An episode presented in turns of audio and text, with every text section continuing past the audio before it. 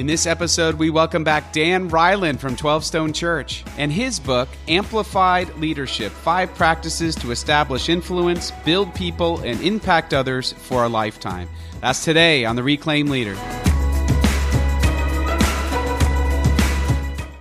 Welcome to The Reclaimed Leader, a podcast by two pastors trying to lead their churches through revitalization and change. Their mission to share their journey with you so it might help you in yours. And now, here, please welcome our hosts, Jason Tucker and Jesse Skiffington.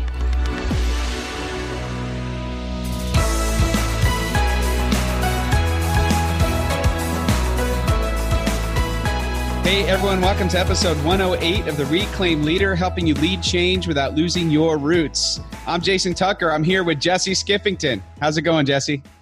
I'm doing great, Jason. Just uh, it's fun to be here with you and talking shop on leadership and uh, church leadership and organizational culture and how do we develop leaders and staff and this we were just saying before we hit record here this is this is an unending topic there's you know as a leader we could we could just camp out here on organizational culture, staff development, how to recruit and train volunteers and deploy new leaders. I mean, this is it's it really is a crucial topic. It's really at the heart of this podcast. How do we lead people, lead change? Uh, and so I love the conversations we're having right now. It's been a ton of fun. And today we're having one of our good friends on, someone who's just, uh, we have soaked up so much from. Uh, so really glad to have Dan Reiland from 12 Stone Church back on the podcast today. Yeah, doesn't it feel like we've kind of hit the top of the mountain here at the podcast the last couple of weeks? I mean, I tell you, Jeannie Stevens back to back with Dan Reiland. I mean, I just, I'm, yeah, I'm kind of blown We've away. made it. it. We've arrived.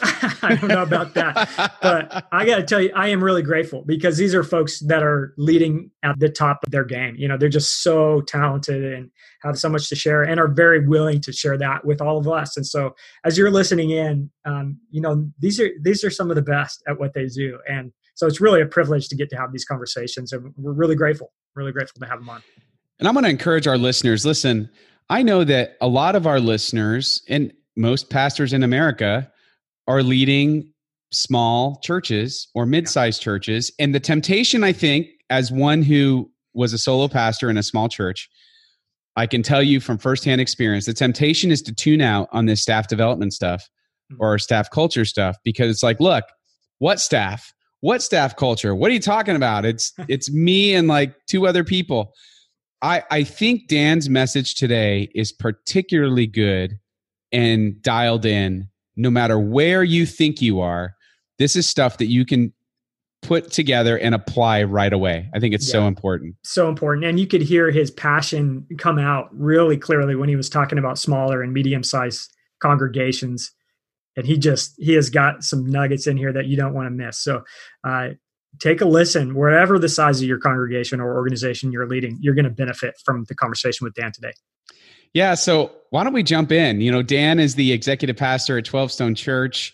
Uh, 12 stone's a really amazing story in their their growth and development and uh, their impact that they are having. It's and when you got guys like dan reiland running your staff culture i mean i guess you're pretty much set up to win. But um, he, he and he's he's really has a heart for helping church leaders to get this part right because he's absolutely right. The staff development piece and developing leaders is absolutely everything when it comes to uh, healthy church mm-hmm. and healthy congregation. And if you hope to grow, you got to do some leadership development. So, all right, let's jump right into our interview with Dan Reiland. Well, hey, everyone. We are so excited to welcome back to the podcast Dan Reiland, who is the executive pastor at 12 Stone Church, uh, leadership and staffing, health, organizational guru, I would say. I mean, he is uh, really has been a, a, a, loud voice for me, mm-hmm. uh, and I know for Jesse as well, in trying to develop and frame out what, what it looks like to have a healthy staff culture for the sake of God's kingdom work. And we're we have Dan back today. We're so excited to welcome you back to the podcast, Dan Reiland. Man, th- thank you so much. I, I'm delighted to be here and and looking forward to our conversation. That's awesome, Dan. You know, as Jason was saying, many of us have benefited from just the things that you are willing to share with all of us as local leaders in the, in the church. And I wanted to just start with a question. What, why are you passionate about this? What gets you going so much when it comes to sharing back best practices with churches and leaders and particularly pastors? Why does this yeah. matter so much to you? Yeah, well, you know, the whole idea of developing leaders and leadership development probably a, at least a couple things. I could give you 27, but you know, we don't have, so we'll, we'll go to, well, we'll do, we'll do two. Does that sound good? okay. Probably a couple reasons why I'm so passionate about coaching leaders and leadership development. And one on a more personal level, I've just been so blessed and fortunate to have been invested in by the best of the best and the just, uh, including my friend and coach of 38 years, John Maxwell, mm-hmm. who when you, who's just poured in so much, and so many have poured in so much that it's really just impossible for me to just keep it all to myself. Um, that's just there's the engines have been sort of ignited within me to what was given to me. It's I, am a steward of it. Mm-hmm. I'm not a not I want to be a, a reservoir. I want to send it out. So that's that's a personal kind of a driving uh, motivation for me. I think the second one, if I just gave two, uh, is that really nothing moves forward without leadership, hmm. and and there's a shortage of shortage of leaders. There just is. There's a shortage of leaders, and every every single church, nonprofit, or organization that I'm part of, or know, or consult, or coach, they're always looking for more and better leaders. Always, always, always, and and they're trying to figure out how to do it and so those those two things really um, compel me, motivate me to do what I do. Yeah. Hmm. That's great. And by the way, your blog is great. Just to give you some feedback in real time, I mean, really appreciate the stuff mm. that you're putting out. You, you, put out a whole bunch of really, really useful content. A lot of people put out a lot of content. Yours is useful. I'll just Thank say you. that. Thanks, Jason. Um, but you know today we're talking about developing healthy staff culture and, and developing leaders and we're diving into your book a little bit amplified leadership uh, i know it's not a new book anymore but uh, we we have rediscovered it you know in our work in kind of the five different things that you talk about and maybe if you would just share with us a little bit on what drove you to write a book about developing those leaders in local church obviously it comes out of your passion but sure sure um, you know kind of what what was really driving what you were writing in Amplified Leadership? Well, coming off that, that first question you talked about, obviously there's a shortage, shortage of leaders in the big picture. But in terms of uh, your question, uh, what compelled me to write the book, a couple of things jump out. I think on a practical level, the first one would have to be a, a, a lack, kind of a lack of a practical understanding of the difference between equipping and developing. Hmm.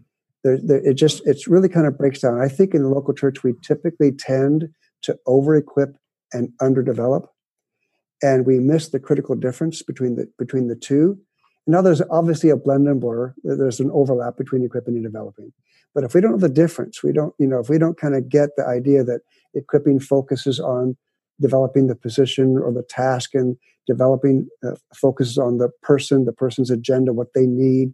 And we could talk about the differences if you want to, but but the the difference between the two really matters and learning how to develop is just an entirely different skill than learning how to equip hmm. you can build a good church even a big church on equipping but the great legacy churches come from developing hmm.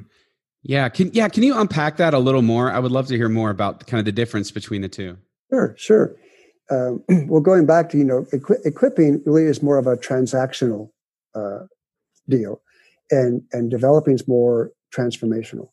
They're both good. Like tra- transaction is, you know, I'll do this for you if you do this for me.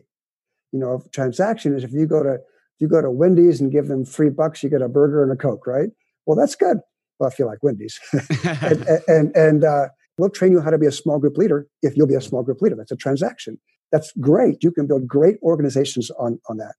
But the transfer, the um, one's an exchange, uh, equipping is an exchange where development's uh, it's a gift you know I, we're giving this to you you don't have to give anything back.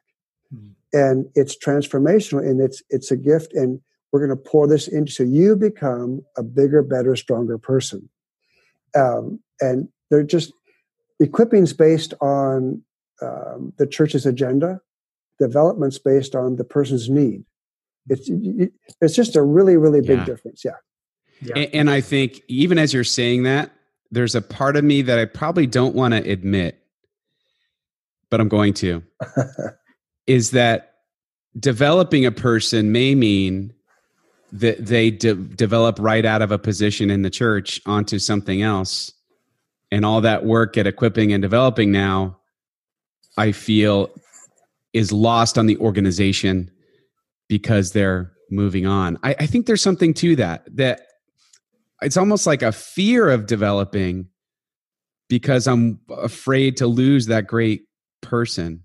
To, I don't know. Does that seem right on, or is, Oh. am, am I alone? It, no, no, no. It's, I mean, it's so true. It happens to all of us. You think, I just poured three or four years in this person. They're just getting good. And now they got so good, somebody else noticed them and they're gone. Yeah, But that's a kingdom thing. And, and that when you go through that transition, you're actually transitioning from a really good thing to a great thing. And the good mm. thing is developing leaders. The great thing is actually figuring out how to do a leadership development culture Mm. because they're really they're really two different things again. Um, you know, there's one other idea that comes to mind on that question is that I think that there, you know, why write- why write the book is I think there's a lot of leaders, natural leaders with kind of the bigger personalities. You know, um, they develop leaders by their presence, you know the follow me, watch me, do this kind of thing, which is good. That works. Um, but that doesn't help most leaders, especially the leaders who are less intuitive. They, they really need a plan. They need, they need a process. They need, they need a sequence. They need to have somebody help them break it down to see the pieces parts. Mhm. And because it's you can really learn it. It's a skill. Um, now the truth is, people don't really march along to a linear path. People are very organic. So you know, there's if if amplified leadership has these 10 skills and they're in order of a sequence which they really are people are they don't follow that order right but you it's kind of like learning how to ski or any kind of a sport you once you learn it then you can adapt and get fluid with it and so once people if it's not natural to you what to do once it becomes just part of you then you can speed up a section and slow down a section and skip a section just according to what the person needs yeah or Jason, we went, you know, let's jump into it because I think maybe someone's listening going, okay, so I want to develop leaders. I, I get that the difference maybe between equipping and developing. Where do I begin with that? And what I loved in amplified leadership, you, you give that that five kind of framework of five practices and some related skills, and they might not always be linear in, in that way. But Mm. Let's jump in. Where does someone begin? What's what's kind of the first thing that they would do to in the development of new leaders? Yeah, I, I think, I really believe it all starts with connection, a person's ability to connect. You know, we talk about that, you know, a lot in communication. You know, do you connect with your audience? Can you connect? But it really is a big, big deal in terms of developing a leader. Um, connection is kind of the ability to find a person's heart without an agenda, anything more than the fact that you care. Um, it, it involves a lot of things, and we can unpack these if you want, but it involves connecting involves things like self-awareness big popular topic today. Um, being yourself that authentic authenticity over self-protection uh, that kind of a notion um, conquering things like insecurity. All, all those kinds of things go into connecting with somebody.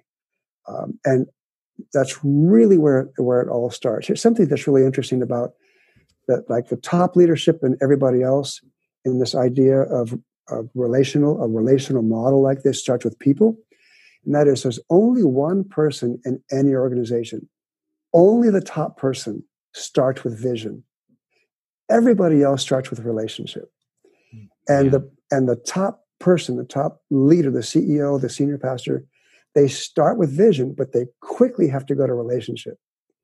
And everybody else starts with relationship, but they quickly have to go to vision. And so but we but if you don't connect it doesn't work. I think the the, the second one would be to learn to appreciate. Mhm. and this one's really tricky for some leaders and i'll tell you why for, for a lot of leaders but but the essence of it is learning how to appreciate people the way they for who they really are not trying to change them and make them fit a position or a spot or something that we need them to do. But rather than trying to change them, our job is to make them just the best version of, the, of who they are. Hmm. And, and sometimes in doing that, um, people can feel like we don't appreciate them because as, le- as, as leaders, we tend to push, we tend to challenge, we tend to try to get them to make progress. And when and if we come on too strong and too hard, if they don't know we care, they can think we're we're we don't accept them the way they are. Hmm. Well, we really do, but that's why you have to back up and make sure that there's a connection there. They know you care. It's a heart level. So when you do push a little bit as a coach, they know you're really doing that for their good, not for your agenda. Hmm. Yeah. Yeah. Yeah. Man, that's that's huge. Uh, it was reminding me of uh, Tod Bolsinger in his book "Canoeing the Mountains." Oh yeah, he, t- he talks about they got to trust you on the map before they trust you off the map. Oh, that's good. You know, like you have to you have to hmm. build relationally, otherwise, all of this just kind of falls apart. Uh, do you think part of the whole? I, I was really resonating when you were writing about authenticity versus self protection. I mean do you think the fear of being authentic is a fear to show that I am not perfect or I don't have it all together? Is it that I think I should be projecting some kind of leadership persona? Is that what blocks authenticity or is it something else? You know, a, a lot of, I think it's different levels. For some people, it's just, they're, they just don't want to be, be caught being real. they don't, they want, because of insecurities. Mm. Others, it is more of an image kind of a thing. I think it's different for everybody, but it always comes back to one or two things, either fear or insecurity. Hmm. Yeah. And that's that's where it always goes back to. And and then sometimes on the positive side, some leaders, I almost said younger leaders, but it really can be any age, don't realize that people like you best when you're yourself. They just do. Not not but not everybody's going to like you, but they like you best when you're you.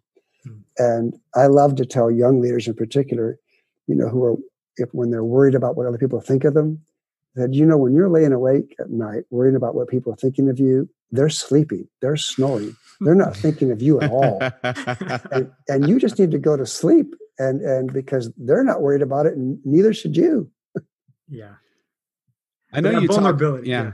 Oh, I was just gonna say that vulnerability feels risky. I think sometimes for for us as leaders, and uh, and but we know that if you're not able to be vulnerable and authentic that that trust doesn't build that exactly. true connection it doesn't build and um, so it's it's hard but it's good it's it's vital that we it's vital and you have to learn how you know you can overdo it you can yeah.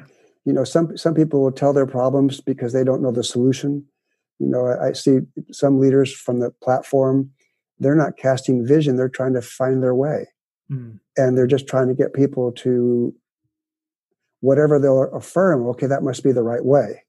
And then people, sometimes leaders will, will do that from our own personality. Um, I remember coming out of out of seminary. I, I noticed this is back in the Jurassic era, right? You know, uh, come come out of seminary, and I and I noticed if you know the temperaments, you know, like the choleric and the, the strong and the melancholy, the thinker type, and the the phlegmatic, the easygoing, and the sanguine. The well, I noticed that all the seemingly all the pastors who were the pastors of these gigantic churches, and the big conference speakers were the choleric sanguines. So I thought, well, I'm not stupid. I'm going to be one of those, you know. and so I literally just decided I was going to be a choleric sanguine. Well, here's the big problem: I'm not a choleric sanguine. I'm a choleric melancholy. And so I literally, for a couple of years out of school, tried to be somebody I wasn't, mm-hmm. and nothing worked. And it wasn't until I started to meet some some pastors and leaders of these gigantic churches that were not remotely choleric or sanguine and watch what God in it. So God began to give me permission to be myself, and and I discovered it was really cool. I discovered I liked me, where before those first few years nothing worked because I wasn't I wasn't being authentic. People couldn't connect. I wasn't being me. And here's the key: I was wasting so much energy yeah. trying to be something I wasn't. I I love telling leaders everywhere, be the person God created you to be and watch what happens. Hmm. Yeah, and I love that because God called each and every one of us to be where we are on purpose. Like he yeah. wanted us to be us. That's right. And I think it takes a little while to be comfortable in your own skin in leadership to realize, hey, wait a minute. God doesn't want me to be John Maxwell, as wonderful as he is he wants me to speak in my language, in my way, and yep. you know, respond to things the way I do. But I, I think that probably just takes some time to build that confidence. Yeah, it does. Yeah. So then you talk about, you know, so it starts with connection. And I know in the uh-huh. book, you, you go further into the next step where you're talking about engaging a follower and you talk about encouragement. I love what you say. You say that encouragement is the fuel um, where people will gravitate toward you and you are fueling them and empowering them with your encouragement. Can you uh, say more about that? You, um, how does encouragement, how is that the fuel for engaging people who are following your leadership? Yeah, I, I think it, it, it's it's a fuel that engages people, it enables people to hold longer, reach farther, dig deeper, go, you know, all that stuff. You you just can't. I truly believe that encouragement is 51% of leadership. You just can't encourage people too much. Now, I think what's important is to define encouragement. Yeah. Because I, I, I, think sometimes we see it as this warm, fuzzy, soft, like like blah. affirmations. Yeah, just yeah. you know, and and that's part of it, of course. Ver- the verbalization of, of your encouragement that that's that's part of it. But but honestly, that let's let's push it. Let's let's let me be a coach for a moment and push it a little bit. And and if I was your coach, I would be saying that if you really are an encouraging leader, you literally draw people to you. People are drawn to you. Meaning specifically or practically, if you're in the lobby or you're in Walmart or you're wherever, there's something about you that actually people migrate to you. Uh, they they want to be around you because you're the kind of person that makes them feel better about who they are in a very genuine and sincere way. And you, can think of people right now, I'm sure, that when you see them, you, you know, you just you're just sort of drawn to them because they make you feel better about who you are. They here's what I really believe about life is it my kind of a homespun life philosophy is that that life is life is wonderful. It's life's difficult, but it's wonderful. Um, life is wonderful. That's how I say it. Life is wonderful, but it's difficult. I mean, uh, you know, are you married? Okay, it can be difficult. Have you ever had a financial trouble? Have you ever had a healthy life? Can be difficult, but it's really wonderful. And and so, uh, when you have that disposition, well, and because let's say it this way, life's wonderful, but it's difficult. Because life is difficult, there is a weight and a pressure to it. And it tends to kind of weigh on your shoulders and press you down and it is there's a weight to life. There's mm-hmm. problems in life. It's wonderful but there's problems in life. And so anybody who is an encourager who walks into someone's life and kind of lifts that weight and and genuinely and authentically encourages people are drawn to that person um, and, and and by the way it's not about personality it doesn't matter if two or three people are drawn your way, or like you mentioned, John Maxwell, or, or thousands are drawn your way. It's just that they want to be around you because of who you are.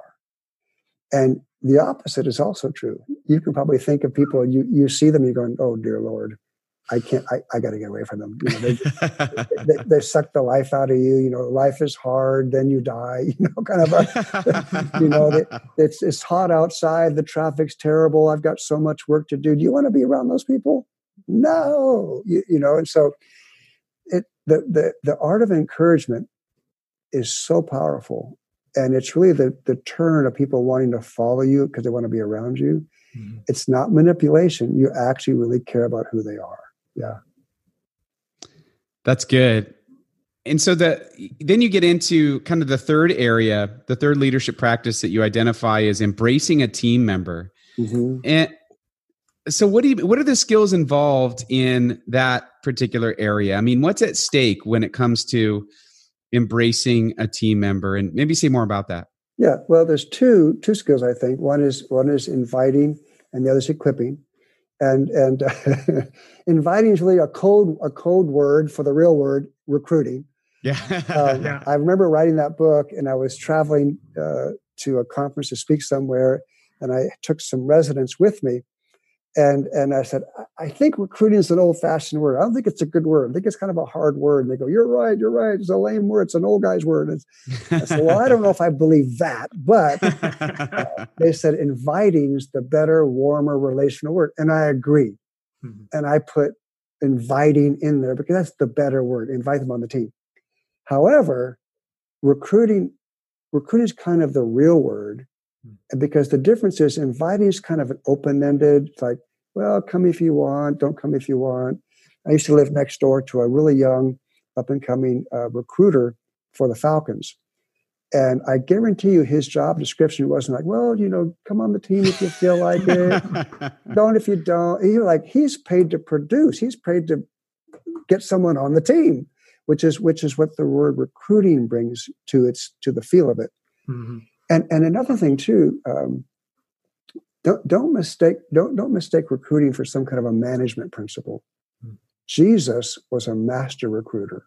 Mm-hmm. When he said, "Come and follow me," he didn't say come and follow me whatever i mean he he kind of he wanted he wanted a yes jesus wanted a yes and so as as recruiters it's our ability it's it's really a everything's at stake with this with your question everything's at stake with this because uh, it's kind of the turn the turnkey skill in this entire process something i've noticed over the years uh, meaning that this at stake it's whether people follow you or not but I've noticed over the years that that of all the skills and abilities, this is one of the top ones that kind of separates those who lead and those who don't. Hmm. Because even in the church, amongst the very best, the very brightest, the capable business leaders and owners, they struggle with recruiting.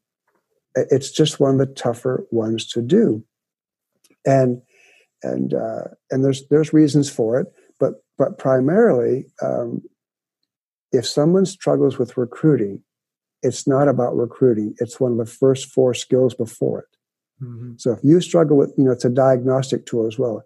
If you're not great at recruiting, then I guarantee you it's either inspiration. If it's not inspiration, it's encouragement. If it's not encouragement, it's appreciation. And if it's not appreciation, it's it's connecting.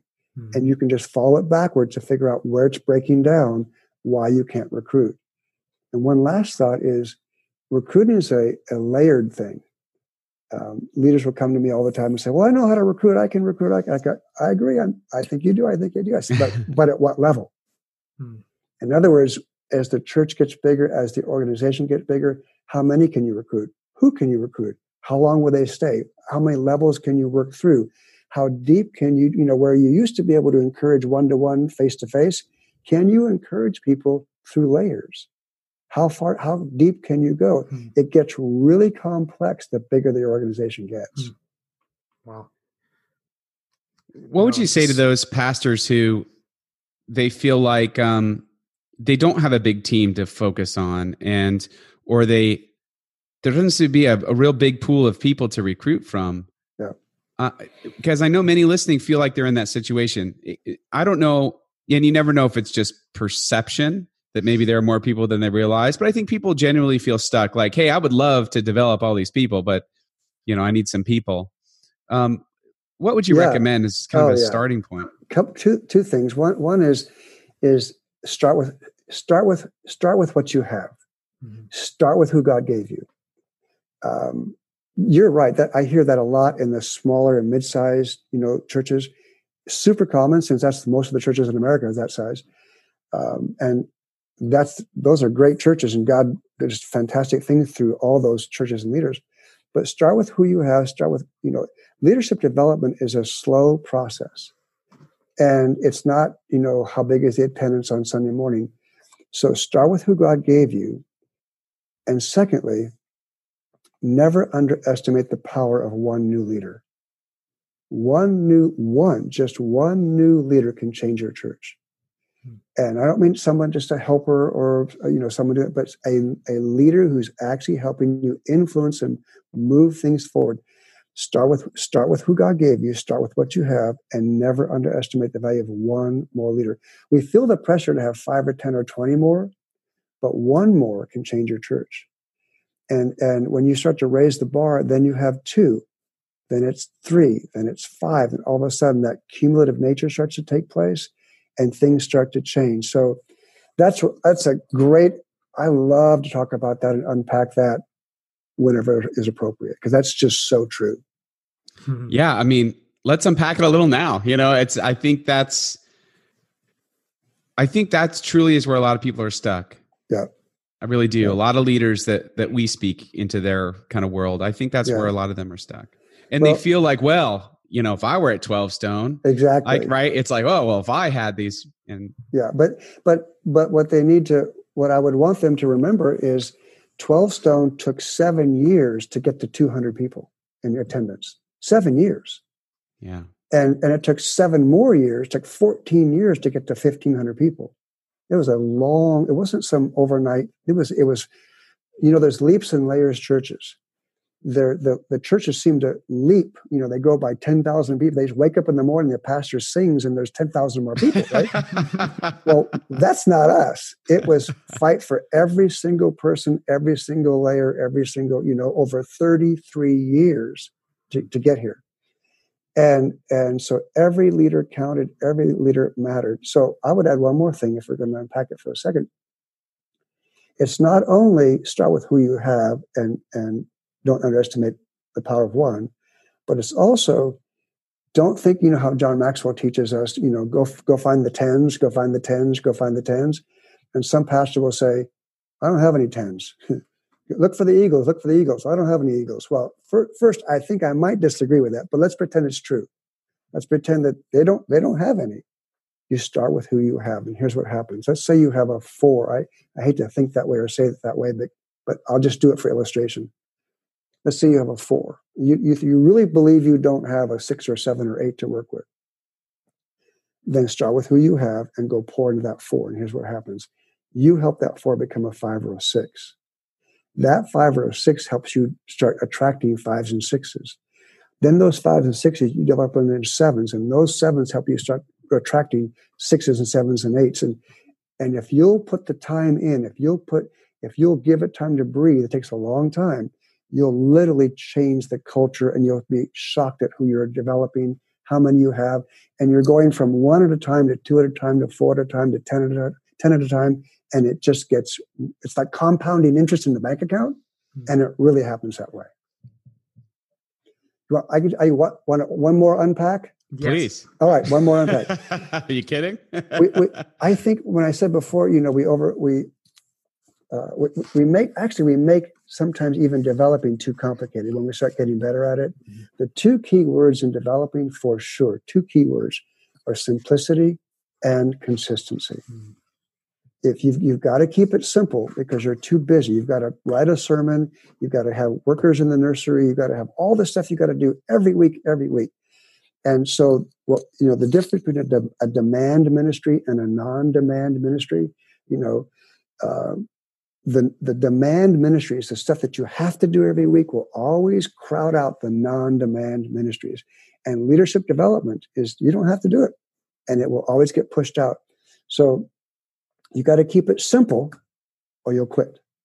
And you got to keep it consistent or you, you, won't, you won't get the results you want. You'll get frustrated and you'll quit. Hmm. So you you don't have to make it complicated. We could talk about a really simple method, a simple model if you want how to do that. Um, but it, I like to say sometimes that leadership development is a lot like prayer. It's really hard to do it wrong, hmm. but you just have to do it. You just have to start, and you'll get better at it as you as you as you do it. Yeah. And so the simplicity and the consistency will really help you go the distance. I think I remember you saying at one point, maybe it was in our last conversation, but find a group, pick a book, and ask two questions. Yeah, so we did thing. talk about that. Okay. Yeah, it stuck with me, and uh, man, that it's simple and consistent. Don't make it too big or too complex that it's going to be impossible to sustain. And you don't you, exactly right, Jesse. And you don't have to write good memory, and you, you don't have to write a lesson. There's so much stuff out there. You can use the book. If you want to give a little talk, you can you can use a blog, somebody's blog post, and and but huddling them up and just having that great conversation about leadership that's really how it's done. That's how it's done. So you have responsibility over a, a large staff. I mean, you're you're really over the entirety of the staff. Is that multi-site? Is that everyone that you're yeah. responsible for? Yeah. Well, I mean, not directly, of course. Yeah, yeah, yeah. But but, but chief of staff kind chief of of staff. Pat, right, right, right. Mm-hmm. So, what would you say is you know you've had some time to develop a healthy rhythm of training, developing uh, working with staff. What does that rhythm look like in the course of a year with a church staff? I, would love to hear what healthy kind of rhythms are. So you have weekly staff meetings, I imagine, of mm-hmm. some form or another. Mm-hmm. And then do you do retreats? Do you do sort of offsite strategic meetings? How does that look in the life of the church? So, so Jason, are you asking about meeting structures or developmental structures? Developmental structures. Okay, because that's that's different. Yeah. Uh, and we work really hard. We'll start here. We work really hard not to blend the two. Hmm. We, we, we recommend strongly do not have a your your ministry meeting and then just tug in a little little uh, leadership development snack. You know, and especially with the staff and in smaller churches, sometimes your staff are volunteers. Mm-hmm. So don't mix the environment. If it's a developmental environment, make it a developmental environment. And here's the key way to break, key way to break it, and that is when you go in and, and you do some good investing and some good teaching and some coaching and some good discussing, and then you say, oh, by the way, now you got to fill out these reports and turn this thing, and we have to do this and go to this meet." Don't do that make it a developmental meeting where they feel like they're pouring into me. This is for me. And separate that out with your other kind the meeting, the other meetings you have to do, and they're important, but separate them. Uh, so on the rhythms, uh, it's it's hard to compare what we do here, but I, I think um, offsites are great, one or two a year for your staff, you and your staff, and the staff again, volunteer and paid. They're, they're, they can be both. Some of your best staff ever in a smaller church are volunteer, absolutely. Um, but I would say this if we were just going to construct a baseline, if you had 10, uh, 10 meetings, 10 gatherings, 10 huddles a year with your staff, that's in, you're investing leadership development, that's enough to start. In other words, if you did uh, every month, once a month, except say July and December, and you take this um, you huddle them up whether it's a small group or if it's a little bit bigger maybe it's like a small classroom size with a lot of discussion 10 of those a year because the idea is not information it's transformation. So it's not about being busy it's about change. And so if you think about it even 10 is a lot. Yeah because you're wanting them to change and, and actually adapt and, and practice what you said. Now, we're a little bit on steroids here. we, we, we, do a little bit like way, way, way, way more than that. But again, that's part of our culture. It's part of who we are. It's part of our calling. But you can start there, and that's really enough. You asked a second ago about campuses and, and everything is centralized. The campuses have clearly with their own staff, their own developmental sessions and times and cohorts and one to ones and coaching and all that kind of stuff. Um, uh, and then we would have larger larger environments to do all that. But again, we we could talk about all that, but that might not be helpful. It's so specific to 12Stone. I think it's better to say start simple, start small, don't overdo it. If you had 10 developmental sessions a year with your staff, that's phenomenal. And keep them simple, uh, you don't have to write a lesson. You can use a book and just go through a book together. You can write a lesson, but I don't. I don't encourage that at, at first because then it's one more. Then, then when you come up to it, you're going to go. I got to write a leadership talk. I don't have time. We're okay. We'll we'll skip it this month. We'll do it next month, right? Yeah. and and that's what that's what starts to happen. That was a little too challenging. That, that last, last little nugget there. I don't know. Now, okay, we don't want to give like all everything away because we think people need to go get amplified leadership and give it a read for well, themselves. Amen. But it really is. I mean, it's.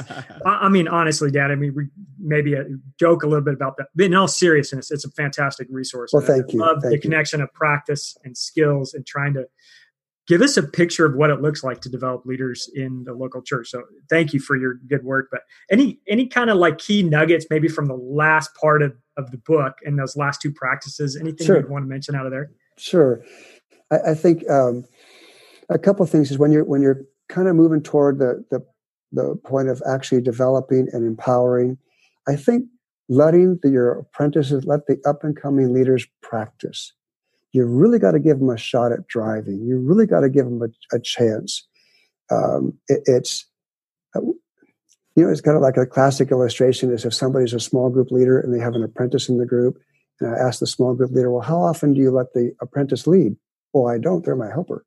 Well, you you have to you have to let them lead. You know, you have to give them the keys. You have to give them a chance, and that's really that's really the the the starting block for empowerment is give them the keys. So I, I think in all of the sort of steps and processes and sequence and skills that we're talking about, ultimately one of the things I would say, Jesse, is give give them the keys. Give them a chance. Let them practice. They're probably not going to do as good as you are, or maybe they'll do it better. Hmm. But you got to give them a chance at it. You got to give them a shot. I, I think that's a great that's just a great thing to to kind of t- take into you know how how are you so we talk about this principle everybody knows everybody's heard but it's really hard to do. And some people and it confuses some people when it says you know give your job away. Work to give your job away. And they go well i don't want to give my job away. If i give my job away i won't have a job you know? That's not true. If you're in a healthy environment and you are raising up leaders to give there's always always always more to do. Hmm. And when you give away what you're doing, you're going to rise up and you're going to just take on more stuff. You know, we, we talk about in larger environments where some some leaders we're trying to get every we're trying to get almost everything off their plate so they can do things like see around the corner, start to anticipate, start to figure out what they can't see, have margin, pray more, get, get out in the community, just doing things that they don't have time to do. You could you could give away 80% of your job by raising up leaders, and there's so much more to do. Mm-hmm. Yeah. Man, that is so good. Dan, it, it's so great having you with us. We love when you're able to come on and and be a guest with us. Uh, it's really we have just so valued your your input, your voice um, into the life of really just healthy healthy church cultures, healthy staff cultures, uh, leadership development. It's so so good. Um, any final words of encouragement or challenge for our listeners related to leadership development? Well, you know, you, have mentioned several times, uh, Jason, that the whole idea of, of the big idea of culture. And I think, again, going back to where we started, part of my passion for it and why I connect that so quickly to culture rather than the more typical, which I believe in values and all the things that we talk about culture, is is leadership leadership development is the gift you get to give them it is the thing that makes come true the things we believe like the 2x principle pour twice as much in as you expect back out or um, you want more for your people than from them mm. it, it is the thing you do that makes that culture breathe and come to life like you want it to come to life and so um, it really is a lot of fun and the people who are in a leadership development culture they don't want to leave. They, yeah. they don't they don't want to go anywhere because someone's helping them become better um, at what they do. Yeah. That's so good. And uh, so great resources. Dan Reiland, it's danreiland.com, correct? danreiland.com. Yeah. And uh, for anybody who wants to follow his blog, I, he's he's a great follow. I encourage you to check him out. Check him out on social media. And uh, also, uh, 12Stone is a wonderful resource. I got to say, Absolutely. I have stolen, I mean, taken so many of the research. No, but they are there for the taking. They, they have lots of uh, documents, even just like uh, sample job descriptions and all sorts of wonderful, wonderful sort of back office kind of stuff that you've made available to the public on 12Stone. And and so I believe all you have to do is uh, just register with a, a login. And, I think it's like give your email or something yeah. like that, and and it's all obviously all free, and there's thousands of documents, and yeah, it's been I mean, a huge it's, help it's to awesome, us. Yeah, yeah, I know that for sure. Yeah, we're using some of the map stuff and some some of your staff review evaluation stuff, and it's a big help to all of us. So thanks for what you guys are doing. Man, thank you. Thank yeah, you. Yeah. So thanks so much, Dan. And um, you're still playing guitar, right? I you're am. You're still rocking it's, out. Uh, says, well, I don't know if I'm rocking out, maybe in a rocking chair. No, no, I'm still run. I still run every day. I still play guitar. I still do all that. In between, though, it, my time has gotten a little thin. I'm actually finished. One book is come. One book's about to come out soon. Another book's coming right behind it, and so there's been a lot of writing effort lately. And and uh, but I still I still get the guitars out. Yep. That's awesome. What, what are do you know? Have they chosen the name titles for those books so we can be ready for them when they come? The one is the one is still in in too much of a prep zone, but uh, Thomas Nelson will have next spring. We'll have a title called "Confident Leader," Hmm. Oh, and I love it's, it. It's a yeah. lot of effort and energy has gone into this to this work just to really help young leaders, old leaders, veteran leaders, emerging leaders with true, authentic, consistent confidence. You know, I think we get in trouble either way. Some people are overconfident, some are lacking confidence. Either one going to get you in trouble. Yeah. Uh, but but the truth of the matter is, you we face you know big decisions and and challenges and changing culture and and even really good leaders have these insecure moments and their and their confidence they just lose it for a minute you know or lose it for a season or lose it for months you know and mm-hmm. or a board goes after them and they lose their confidence and so a lot of work and efforts gone into this i i think it's going to make a mark uh, for a lot of leaders I can't wait. Wonderful. Yeah, yeah, we'll look forward to that. Well, Dan, thank you so much. God's blessings and your continued thank ministry you. and your work for the kingdom. Um, we're so thankful that you are doing what you're doing. More than welcome. My pleasure. I hope we get to do this again. All right. Maybe when the next book comes out, we'll have Perfect. All right. There you go. Take care. All right. Thanks. Well, Jason, it's always uh, it's fun. Let's just be honest. Having Dan on is is one of those things that we love getting to do, and we've benefited so much from Dan's teaching at conferences or just our conversations with him. And so, really glad uh, for that opportunity to share, Dan, again with all of you listening in, and lots of takeaways, lots of really solid, uh, solid stuff. And so, um, what are you what are you walking away with, Jason? What what stood out to you in this particular conversation? Well, I think he talked that whole piece in the book that he talked a bit about. We drilled down a little bit about authenticity, authenticity versus self protection I think there's something really, really important to that because you have to be authentic in order to really care for someone else. Otherwise, like he said, it becomes transactional. It's we're worried about equipping for the sake of what we want. But eh, there's something different when it comes to being authentic. It means too that I'm do I really care for that person or do I care for what that person's going to do for me? I got to be honest with you. I think I think there's some cases where I need to really consider that question more. Yeah. You know, am I really caring about that person? Man, that's it's tough. But it's these kind of tough questions that make you so much better as a leader, that make me better. Am I really caring for the people that God has given me to lead or to develop as leaders? And that's all about, you know, being authentic. Yeah. And I think if we're not careful, we can look at people, even the development of people or the equipping of people, as Dan would call it, as kind of helping create the machinery that's going to make our ministries go.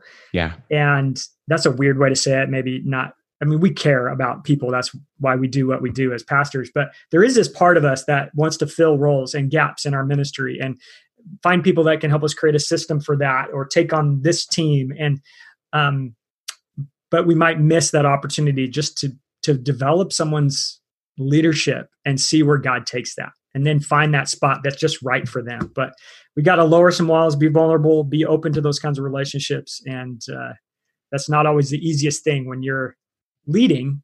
It's already a vulnerable place. So yeah. learning to be authentic and genuine is, I think, a skill we need to develop. I think to use a sports analogy, I was thinking about professional sports, particularly professional football coaches. You've heard the term, "Oh, that guy's a player's coach," as as opposed to another kind of coach. And the players coach is the one that really shows that they care for the players and the guys love to play for that kind of coach now if you have the other kind of coach guys might enjoy themselves they might even win games but if they don't feel like the coach cares about them they're not having the same experience they they're getting a paycheck but they're not really being developed in a sense as people because they don't feel they're being cared for i think there's something really important to that yeah, and clearly the Oakland Raiders haven't had any of that for a long, long, long time. So. Watch it! How dare hey, you easy, speak easy. poorly on the Raider oh, Nation? No, All right, so, hey, everybody listening in, we love having you. Um, continue to share this if if you find it useful. Share it with your friends, colleagues and ministry. Um, you can follow us on Facebook. You can connect with us over email if you like, or reach out to us. We love to talk shop uh, you know, and just kind of be helpful to you too. So Jason or Jesse at reclaimedleader.com or find us on Facebook and leave us a review on iTunes or, you know, those kinds of things are, are helpful to us as we continue to share these kinds of conversations with each other and try to get better in the roles that God has called all of us to. So, Jason, it's always a pleasure being on with you. And uh, for all of you listening in, hope hope all is well, or at least that you're you're continuing on and pushing on, pushing forward with the things that you're doing and God has called you to. And uh, in the meantime, we hope that this conversation today has helped you to lead change without losing your roots. Thank you for listening to Reclaimed Leader. Join us next time for more insights, interviews, and resources to help you in your leadership journey.